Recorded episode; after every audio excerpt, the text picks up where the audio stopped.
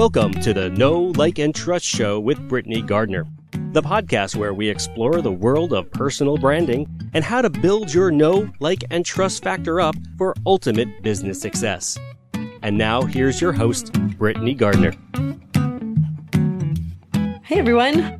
It's been summer. I've been having a great summertime, hitting up the Tuesday night farmers market with friends, going on walks, hitting the pool with my kids. And I've had to make some concessions in business as a result. I've had less childcare available to me. And because of that, I don't want to spend as much time creating content. And I thought, you know, my clients are largely in the same boat, and I'm assuming you are too. So, if that is the case, let's talk in this episode about different kinds of content automation. Specifically, three different kinds of content automation you can apply in your business today. Now, there are plenty of options when it comes to content creation, and I want to call out one important thing first. Nothing is completely automated nothing. or at least not if you want to sound like a real person, a real human, someone who deeply understands your best client and aims to serve them well, building authority around around their their subject area of expertise. That said, there are plenty of ways to automate your content, and I'm going to cover my favorite 3 here. As I said already, my direct clients or I use each of these methods regularly, so I am speaking from experience, not just theory. The first one is create once, repurpose at will. The second is hire a dedicated employee or content VA.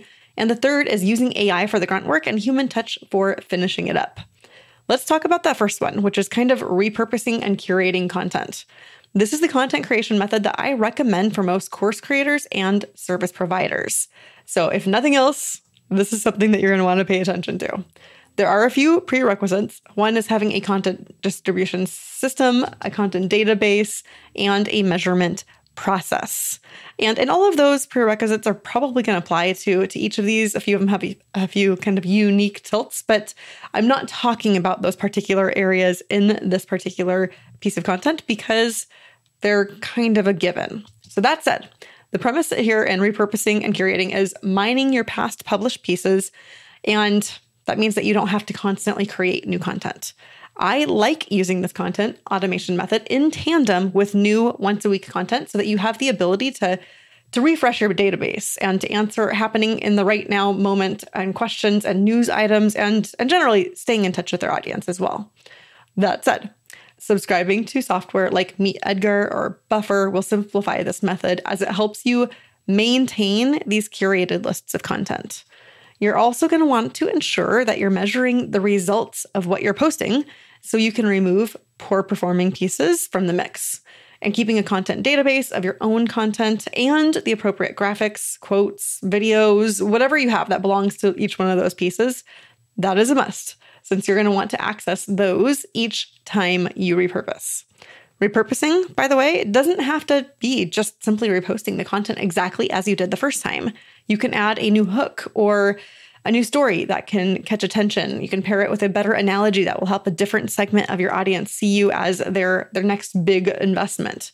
Or yeah, you can simply repost it. The pros to this particular method is that you're always going to have something to post, even if life gets in, in the way or a little hectic. And you're going to want to see my podcast episode on business during a crisis for more on why this matters. But just know it is a big benefit to this method.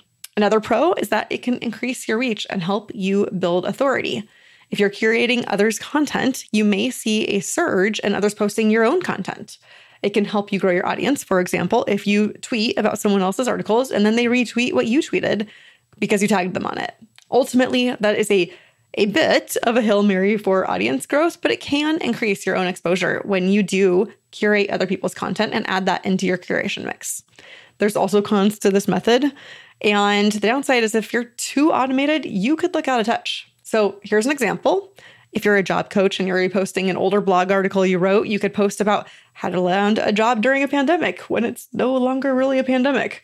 Or you could post about uh, best negotiation tips in an up job seekers market when people are actually talking about a recession now.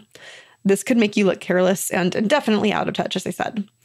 Another con is that Mm, no matter how often I encourage people to give their own take on curated content, most are just going to post a link and a quote and run. And this is not going to help build your authority. It's not going to help you gain more audience. It's instead going to make you look like you're just riding on another's coattails, especially if you do it too often. So that's the first method I like. The second is hiring out your content creation. There are the same prerequisites of having a content system, a measurement process, but you also add the one of having an employee that you're paying, of course. Now, if you're the face of your business, your face can't really be hired out.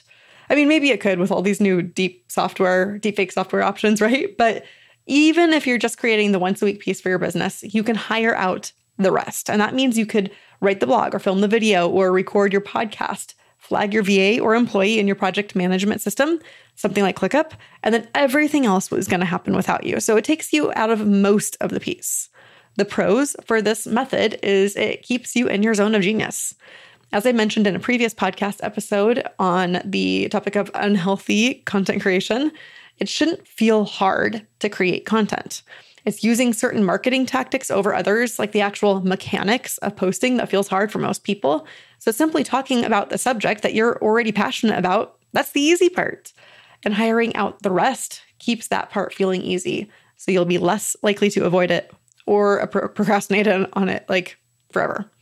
Now, using myself as an example, I only spend about an hour a week on my regular content. I don't edit my podcast's audio, I don't write the show notes, I don't create the quote graphics or email my guests. It makes just the content, the podcast creation part of it easy for me, and it keeps me, again, in that zone of genius. That doesn't mean that there aren't cons to this method. You are going to have to train people how you want your business to run. This may be a work in progress. You're probably going to have to release some control, especially if you're a little type A like me. And that can be difficult for some people. And things are not always going to be exactly to your standards. I have to be okay with that, knowing that I've gained so much time for myself back into my business. This method is going to really thrive if you have a good content system like the show up system in your back pocket. You'll have all those templates and checklists, making sure that you or the person you hire are still following the same process that you've used all along. Having those SOPs kind of written out for you is a huge win for this method. And also, again, if you're the face of your business and video is your main platform, it might not feel like you're outsourcing a whole lot. You still are, but it could feel like you're still creating a lot of content and it might not feel fresh and easy. All right, so the third option, third method of content creation automation that I enjoy is not something I actually enjoy. It's using AI tools for content creation. You're still going to need that content distribution system, but you're also going to need an AI tool and probably a lot of patience along the way. Now, I don't really enjoy this one. It does feel a little bit icky, and I almost didn't include it. I don't think on its face this is an authentic way to add content creation to your business. Content marketing should involve you, the idea person, and the founder as much as possible.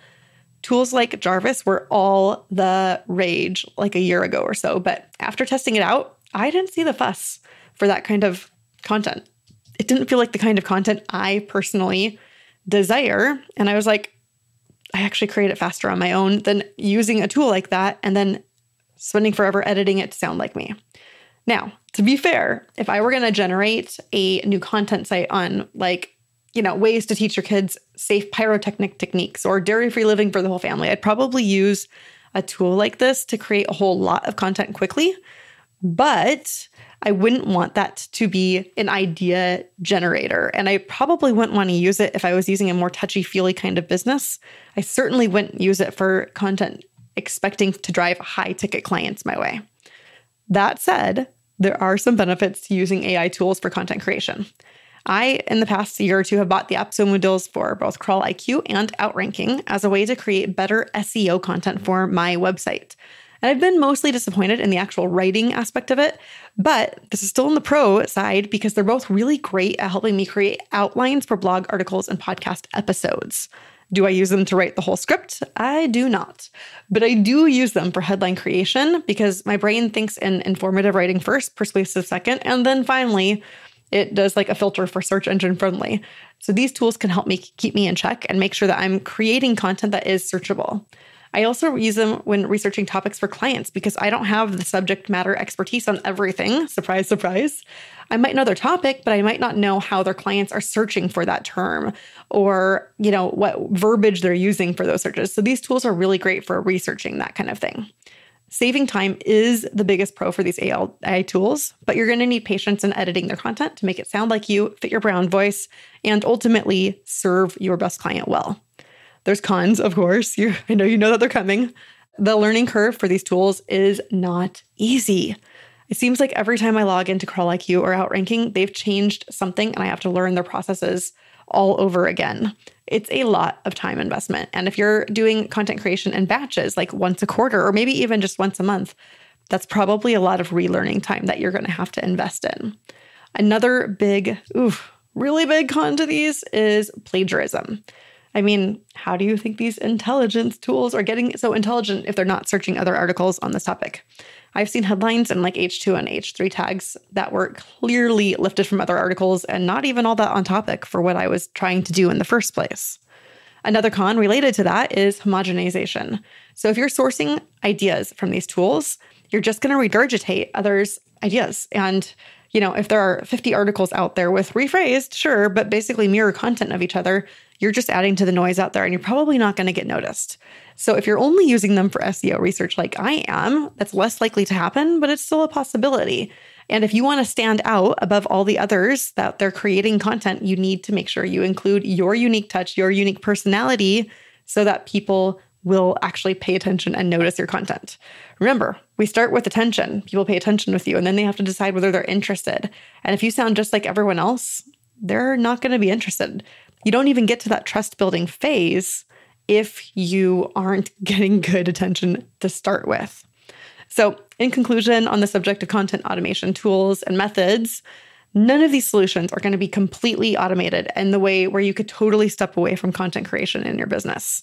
They will, however, save time. And if you didn't notice, if you use all three of them in conjunction with each other, you'll have a really well rounded content strategy and you're going to be ahead than if you weren't trying to automate anything at all. That's why we call it the content creation hamster wheel, because if you have not automated any of this, you will be constantly churning out new content. Now, I know, I know, you guys, that setting up some of these processes might be a little bit difficult. I'm here if you need that. You can always book into an intensive with me where we can go over what your content creation process is going to be. We can pull in pieces of some of these methods or create a process entirely unique to you and your way of working. That is why I'm here. I'm here to help make something work for your unique business. Now, with that said, if you found value in this content, please do me a solid and like or review where you found this, whether that's on Apple Podcasts or Spotify or YouTube. Those reviews, those likes, they help other people find this really good content. And if you found value and you want to say thank you somehow, that is one of the easiest and one of the best ways for you to say thank you. Until that, see you guys next week.